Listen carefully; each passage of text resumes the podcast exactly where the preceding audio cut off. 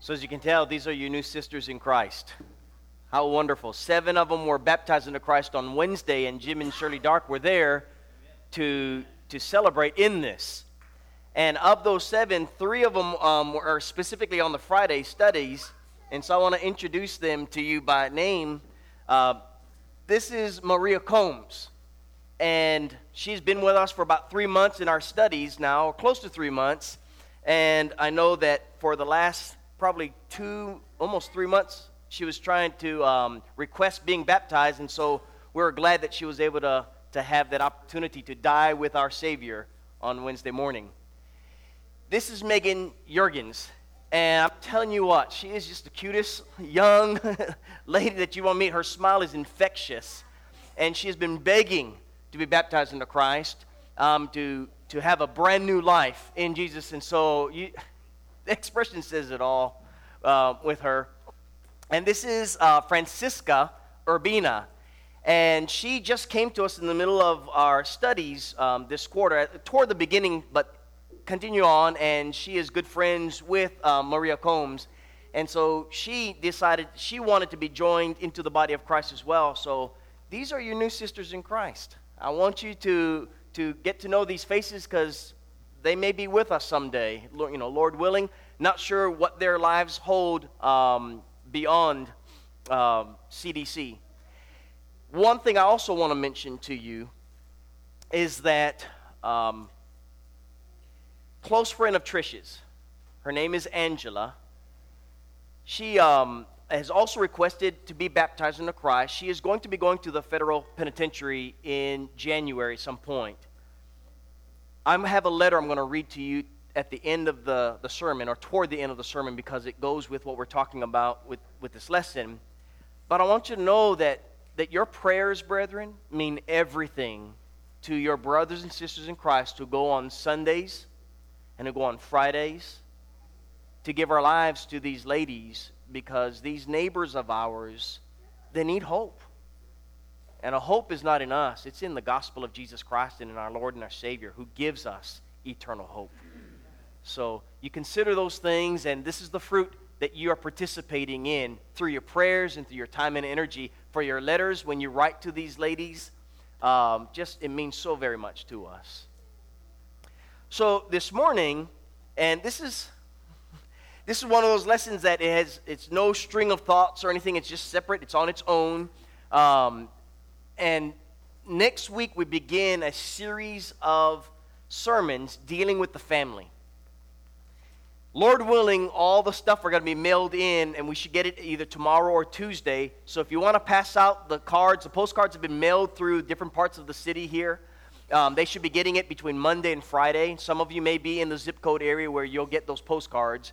Um, but that said, we'll have about four or five hundred of them on the table this week. And so if you get them, pass them out to your neighbors, bring them. The series is focused on the fact that we are not perfect families. I know that's a no brainer for you to understand, but sometimes we may try to portray ourselves as being perfect or everything looks good. And we all have various struggles, no matter what family we live in. We all have our own uh, things that we need to work through. And so that's what this, this series of lessons is going to deal with. So today, just a lesson all on its own. And I want us to consider these things in light of the fact that if we have God in our lives, it should be reflected in the way we live here on earth. So Dan just read for us out of Philippians chapter 3, verses 17 through 20. I'm going to read it one more time how many of you uh, saw the new version of Karate Kid?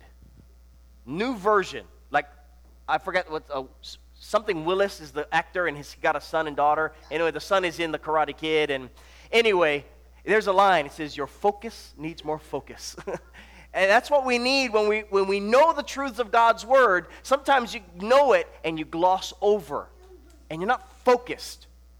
And that's the whole point of us looking at Philippians chapter 3, verses 17 through 20 I want to reread that and see if we can gain some focus on what was being said because it's got to translate into the way we live. So again, Paul tells the brethren at Philippi, he says, Brethren, join in following my example.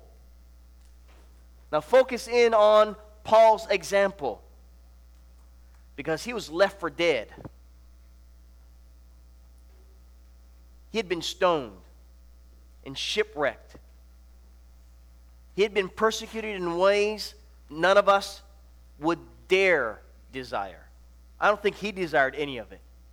But his example was that of following Jesus Christ. And so he says, Brethren, join in following my example and note those who so walk. I want you to look at those who are walking this walk. Focus, because that's your example of living today. He says in verse 18, For many walk, of whom I have told you often, and now tell you even weeping, that they are the enemies of the cross of Christ, whose end is destruction, whose God is their belly, and whose glory is in their shame, who set their mind on earthly things.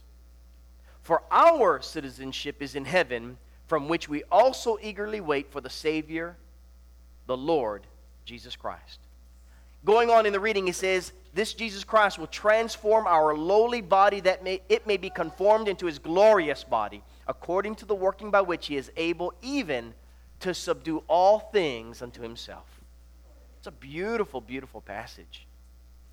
Did you focus in on those words? Our citizenship is not here on this earth where the flesh is, it's in heaven. It's where the Spirit, it's where God, it's where Jesus Himself is. This is our citizenship. This is where we belong. And our lives should reflect it. And so he says, note our examples, contrast that to those who walk the manner of shame.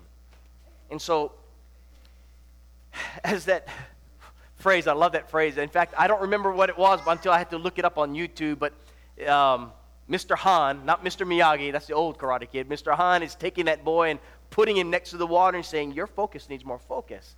I want you to think about this contrast between these two points. You see, I believe all of God's people know mentally, know from reading the scriptures, know it from Bible study, know it academically, that heaven is the is the place for us. We want it, we desire it, and so we have it right here, and sometimes it's not right over here, it's back there in the back of our mind. And so we know these truths, but we may not have a central focus on them because if we had it on the front of our minds, it would translate into the way you walk. It would show up in your daily life. So while all God's people know mentally that heaven is our dwelling, not all of God's people live, practically speaking, with this mindset of a heavenly citizenship. You see? And that is why in the kingdom of God, at some point when judgment takes place, there's a judgment that says the wheat and the chaff are going to be separated. Judgment is going to take place. The world's lost. The world has no desire for our Lord. But there are those who come into the kingdom of our Lord that never get converted to Jesus Christ. Like, you stop and think about that. You may do all the right things, but your mind and your heart is not set on heaven. And it is for that reason the apostle says, I want you to focus on this heavenly citizenship. Note those who walk this way, follow that example of those whose citizenship is this way. Now, the reason why I share that is because it's not just here in this country, but this is where we live. And where we live, we are too comfortable. Life is very easy here. Now, that said, let me just be very clear. Life is very easy here does not mean that life is easy, period. We all have our trials, we all have our struggles, but the average person that, that is in this room has comfortable lives. And I say that relative to 99% that live in this world. So when you think about these comfortable lives, lives are about things, about activities, and about work. And none of these things are necessarily wrong in themselves. The things that you may do may not be bad, wicked, evil things, but it's all about here. And so in Matthew chapter 6, verse 19 through 21, he says, Brethren, do not lay up for yourself treasures here on earth. All of these things decay, they're destroyed. He says, in contrast, lay up for yourselves treasures in heaven. None of these things can be destroyed.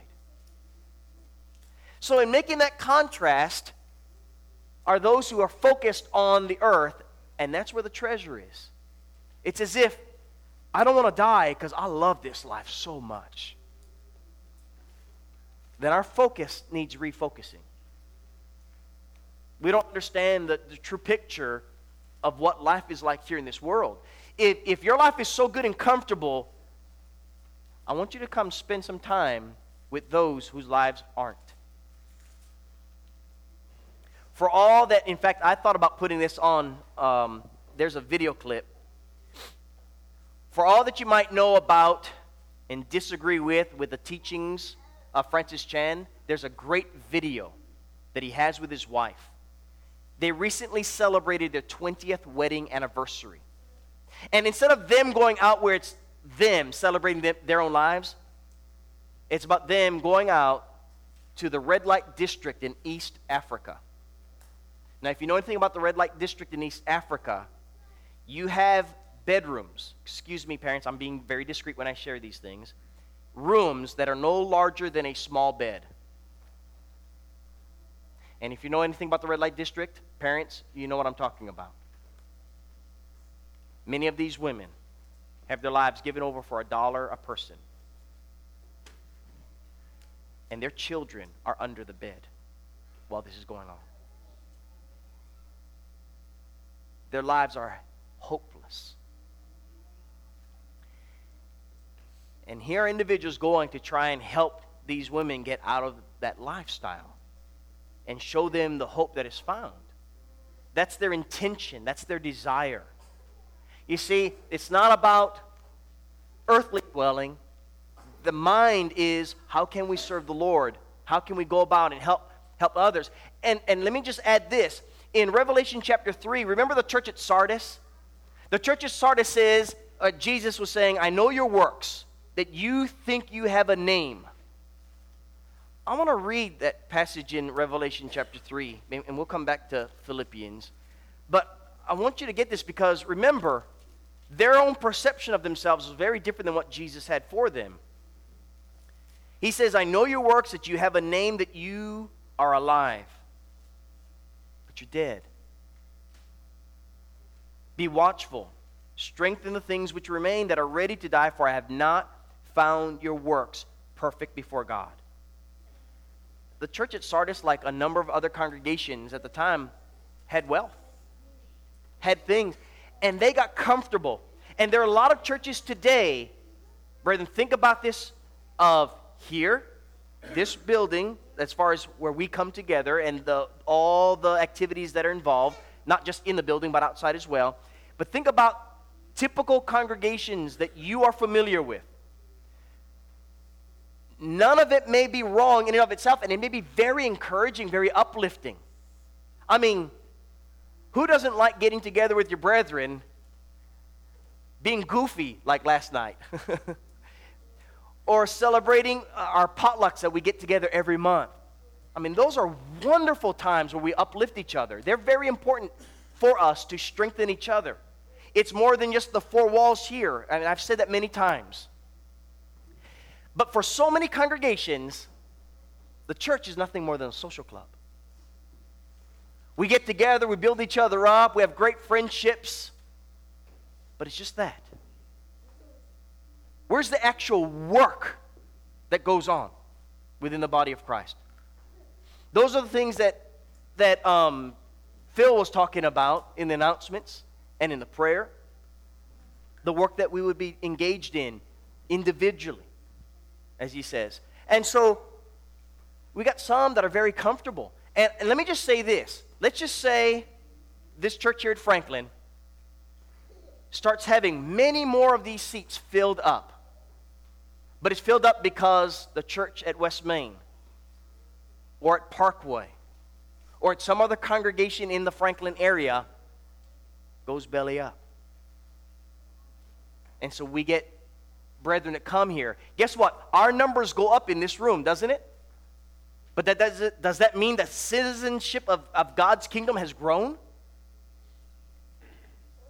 And sometimes we believe in that lie. It's encouraging. When you have more numbers, it is encouraging. But we get into the mentality like, oh, the church is now really, it's really picking up, it's growing, and how wonderful. And look, everyone, we're growing. That's a lie. It's growing. The kingdom of our God is growing when souls are added to it, not shifting from building to building. Please don't buy into that lie. We get a social club mentality, and I mean that with with as much respect as I can when I say social club, because that's really what happens in many churches.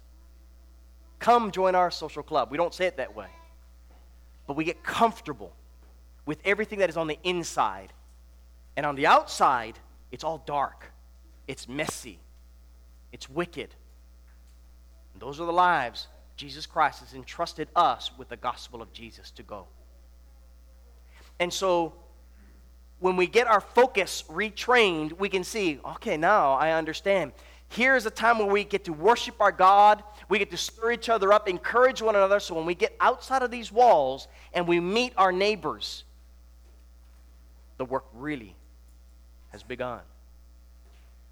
So there's a time and place for us to strengthen each other, and there are places where in which we need to be out reaching, seeking, and saving the lost. And so when our, our focus then is refocused and we have our focus on heaven, here's what it looks like. We have not this, oh, I love this world and everything in it mentality. We have what's called a pilgrim mentality. This world, temporary. The place that I have citizenship here, yes, I'm a United States citizen or citizen of the United States.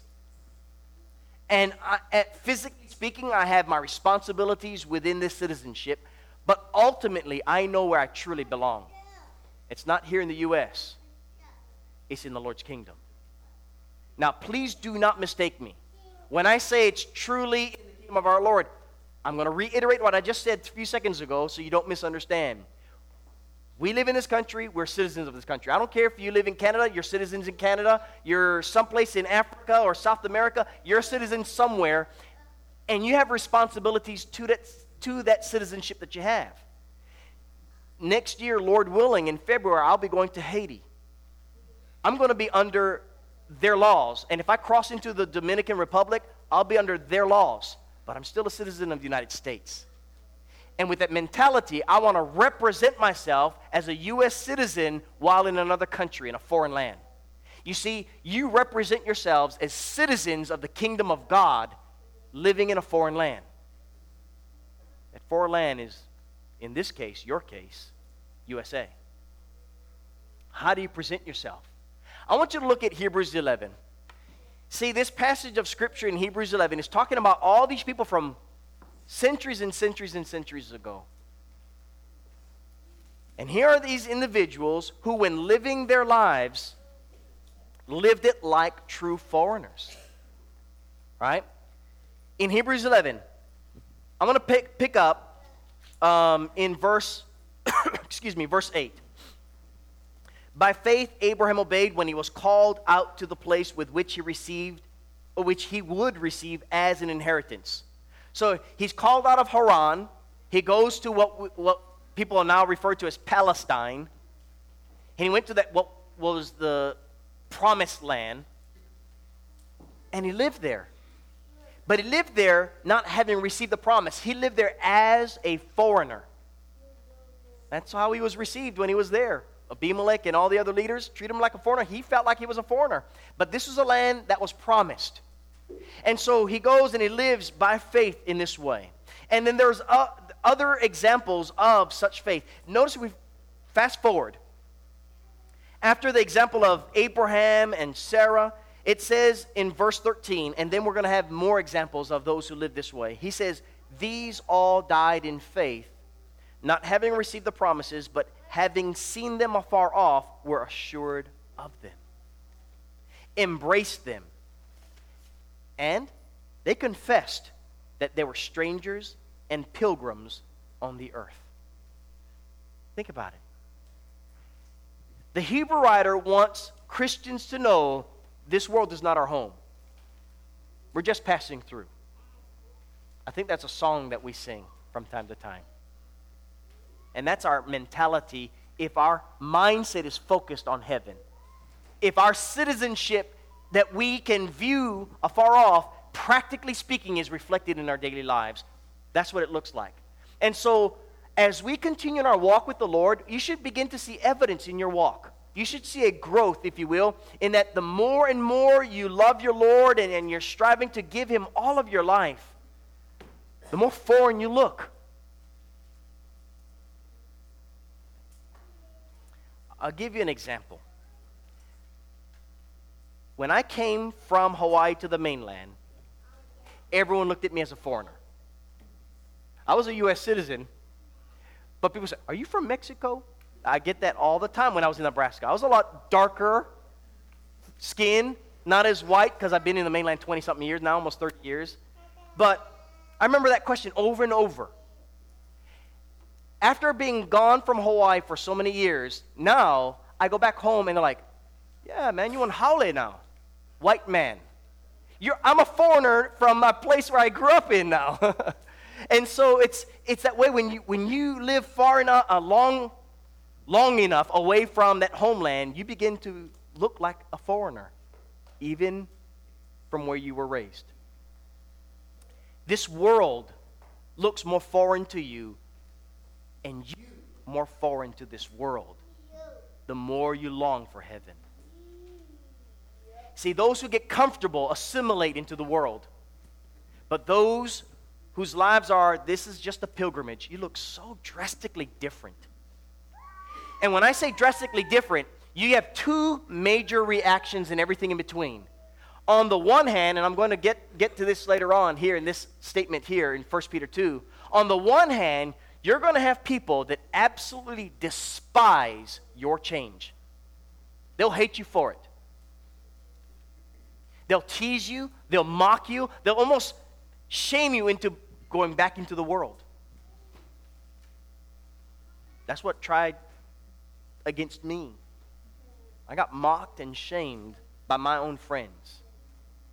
It happened for years. Part of the reason why I never went back to Hawaii. But you see, there's another reaction. Not only are there are those who will hate you and mock you, and there, there's others that are indifferent and what have you, but then there are those on this other end that look at you, see this huge transformational change in your life, and they're like, I want what you have. You see, to one, you are an aroma of death, and to the other, you are an aroma of life. You think about that.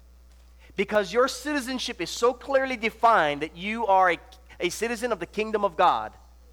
There are going to be those that hate you, and there are going to be those that love you and love the Lord and want to have a relationship with the Lord, and they see your example, they see your walk, and they want a part of it.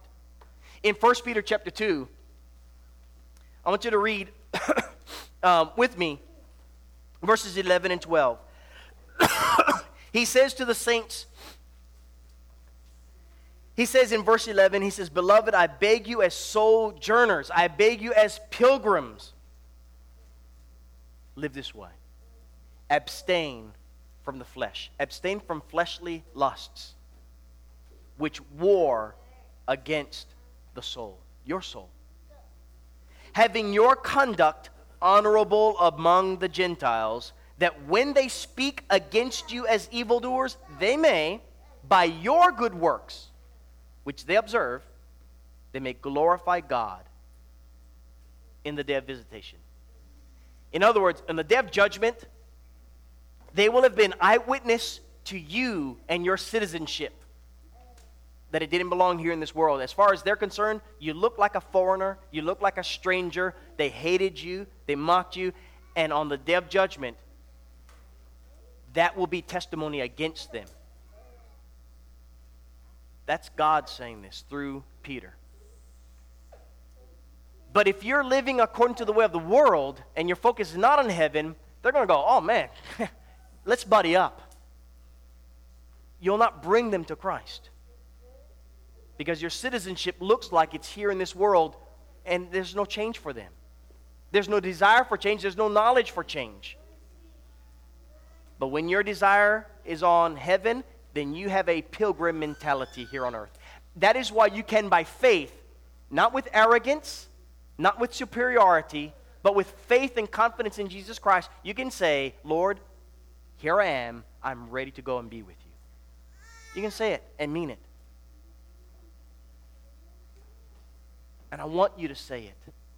I want you to mean it from the bottom of your heart that it when when it the Lord calls you, you're not going to say, "Hey, wait a second, I want a few more days with my family. I want a few more days with my friends. I want a few more days of whatever activity that is just amazingly pleasurable for my flesh. I want you, Lord." That's what will be said. So, with that in mind then, here's the result. Here's the result of what happens when your focus is on heaven. You're not weighed down anymore. You're not weighed down with, with sin. You see, the more and more this earth belongs to you, think about how it traps you, how money becomes your God, work becomes your God, activities become your God. That's what happens when sin weighs you down. And it affects your mind, it affects your lifestyle, it, it affects every choice that you make. Hebrews chapter 12, right after he was saying, remember, he says, these people were looking for that heavenly country. That's where their focus is. In Hebrews 12, he goes on to say this Therefore, we also, since we are surrounded by so great a cloud of witnesses, let us lay aside every weight and the sin which so easily ensnares us and let us run with endurance the race that is set before us, looking to Jesus, the author and finisher of our faith, who for the joy that was set before him endured the cross, despising the shame, and has sat down at the right hand of the throne of God. You see, if you're focused on Jesus, look at where he's at. That's your citizenship. That's where it belongs. And when you live that way, you're not weighed down. You're not, you know, if, if, if a tornado came and, and brought through everything, what was it that, that you don't care about? And what was it that you do care about? Most people say pictures. Those memories mean so much. Like all these things are stuff. Some people say this is just stuff. There's a lot of people going, oh, those stuff. Where's your focus? weighed down. You need to be like that race, that guy who runs that race, and he's not weighed down with all kinds of stuff on him. He's, he's like a marathon runner. He's got the bare minimal, so he can run the course well. Our desires then are not on the flesh, it's on the Spirit of God. Remember, for those that were in our Bible study this morning, we were studying in the first 11 verses of Romans chapter 8. If your focus is on heaven, then guess what? Your desires on the Spirit of God. One of the things that I, have shared with you from time past, and I see the same thing in Dane as it is in me. Because I grew up, I told you, one of my addictions growing up was the arcade games. And so I would steal money, 25 cents, all those quarters from my mom's money jar, take them, go to the ice cream parlor, and spend it all on arcade games. Fast forward. The reason why I don't play much in the of video games is I know that's my thing. Dane is just like me. Where are you, Dane? I see Levi. Where's Dane? Uh, you're hiding from me here. Everyone's pointing to Dane, but there, there you are. No, I, no, he's hiding. I can't even see him. I just see Tucker and Jacob. All right. So Dane knows. And I call him out on it because this is my weakness. And I, he looks like me. He acts like me to a T the good and the bad. And so, you know, you get weighed down. when you're just your mind is only on that. It can only be on books, it can only be on TV shows, it can only be on your earphones, it can only be on whatever device. It can only be on your jobs. I mean, whatever it is, you get weighed down. Refocus your, your citizenship. If it's focused on the Spirit of God, it looks very different than the way of the world. Finally, our focus is outward. If it's on the Spirit of God and it's on Jesus Christ, how did Jesus live? Was it everything about Him? Was it always about others? Was it always to glorify God? Was it always to serve His neighbor? There's a difference. Because your citizenship is in heaven, all you're doing is you're giving of yourself, giving of yourself, giving of yourself, and it'll wear a toll on your body. And one day, this body is going to be put off with the man of sin, the man of decay, and it's going to put on immortality, it's going to put on power, and you'll never get tired. But the work will have been done. Imagine how refreshing that would be. You keep going, you keep working. John 13, when Jesus was done washing the feet of his disciples, he says, Now you go and do likewise. And he was not talking about washing feet, he was talking about serving. As I have done to you, now you go and do. And that's exactly how we are when we go out into the world. Let the world know who Jesus Christ is, right? Go into the world, preach the gospel to every creature in, in heaven uh, on earth, excuse me, baptizing the name of the Father and Son and the Holy Spirit, teaching them to observe all things that I've commanded you, and I will be with you. Now you go. Go reach your neighbors. You know, if, if evangelism was nothing more than just, okay, tell them what to do to become Christians, I bet the burden would be so great. And all the reasons for you to saying, well, I don't know if I can do this or do that. But when you have a citizenship that is in heaven, you're saying, that soul desperately needs Jesus. And I want to talk to them about him. That's your focus. Because you want them to be saved the way God has saved you. That's a very different mindset than if it's focused on here in this world and it's all about me and all about my life rather than about serving my God and my neighbor. And so, if that's the result, here's the consequence. The consequence is, as I've mentioned earlier, the world's going to hate you. Jesus said, if the world hated you, know that it hated me first. In fact, in, John's the only one that deals with hate, by the way, when it comes to the world. He says it in the Gospel of John, and he does it in, in his letters in 1 John. I want you to look at what he says here in John 15, because this is so true. And as I say, you can bank on it. This is what's going to happen when you live to the glory of God. At some point, you will be hated because the world hates darkness. I mean, excuse me, the world of darkness hates light. Excuse me. And so, look at what he says here in John 15, picking up in verse 18. excuse me. John 15, it says here in verse 18 If the world hates you, you know that it hated me before it hated you. If you were of the world, the world would love its own. Yet, because you are not of the world, but I chose you out of the world, therefore the world hates you. Remember that the word that I said to you, a servant is not greater than his master. If they persecuted me, they will also persecute you. If they kept my word, they will keep yours also. The Apostle Paul says, Join in following my example. And his example was follow Jesus Christ. And Jesus Christ was persecuted because this world was not his home. He, told people like it is. He said, You're lost. But Jesus gave them hope too. The ones that, that he spoke very tenderly to were those who were searching. Those that he was harsh and condemning toward, who rejected God, including the religious of the Jews he scathed.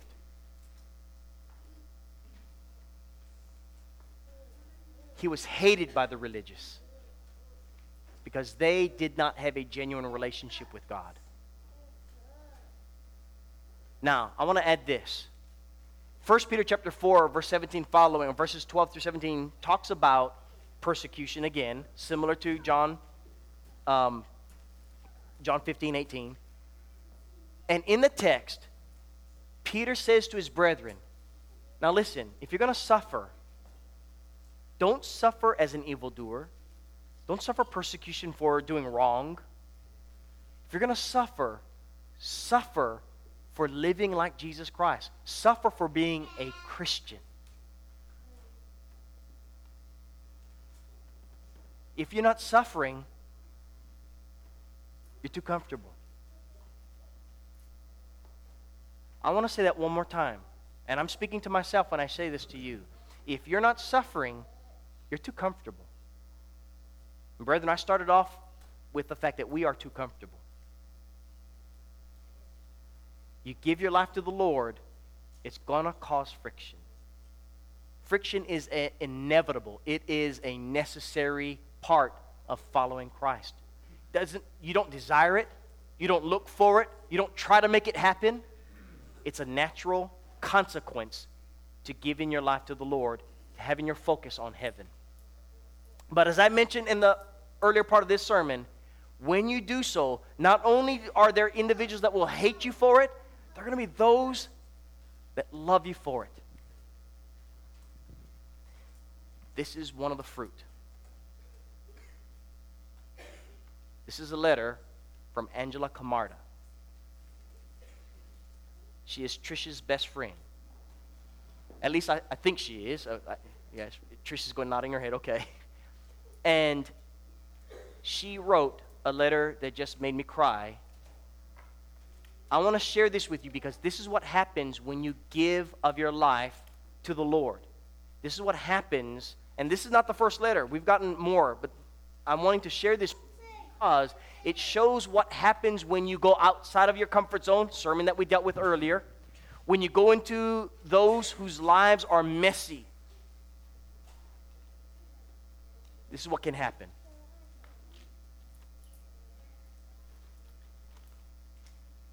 Dear Mitch, Mrs. Wanda, Mrs. Georgia, Mrs. Shirley, Mr. Jim, and Mrs. Jillian.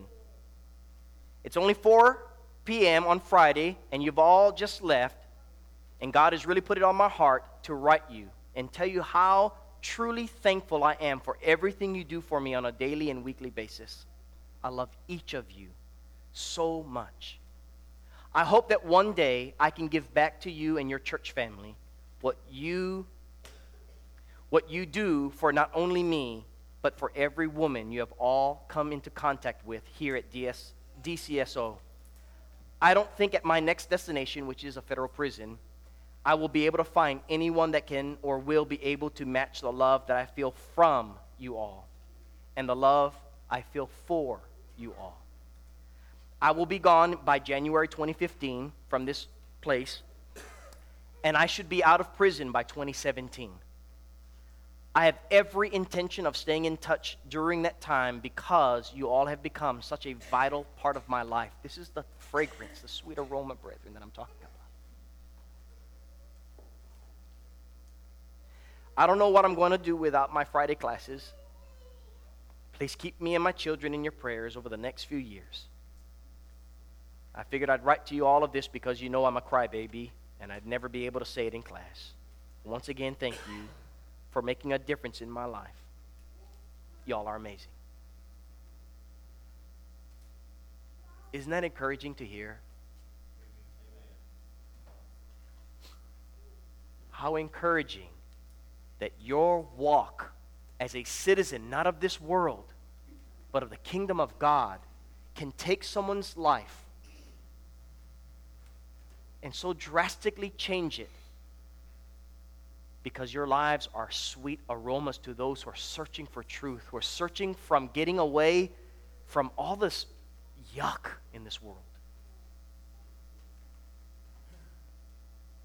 Phil has said on a couple of occasions he's lived a silver spoon life. Juan is acknowledging. But Phil's taking the time to get to know lives that aren't like his. And it's become a meaningful life, more meaningful life, I would, I would say. Change, refocus your citizenship. You'll get these kinds of letters. And if you don't get the letters, you know that the joy is the Lord's that He has for you because you're showing, you're showing Him, you're showing the world where your citizenship belongs. And I guarantee you, brethren, it is so encouraging. And I want to say to those who have not joined Christ, dying with Him, being resurrected with Him, this is the life that you're asked to live. It's a life of sacrifice. It's not easy. And as you know, becoming a Christian today is nowhere near as popular as it was five years ago, 10 years ago, 20 years ago. It's only getting worse. You're joining not a social club, you're joining a persecuted church.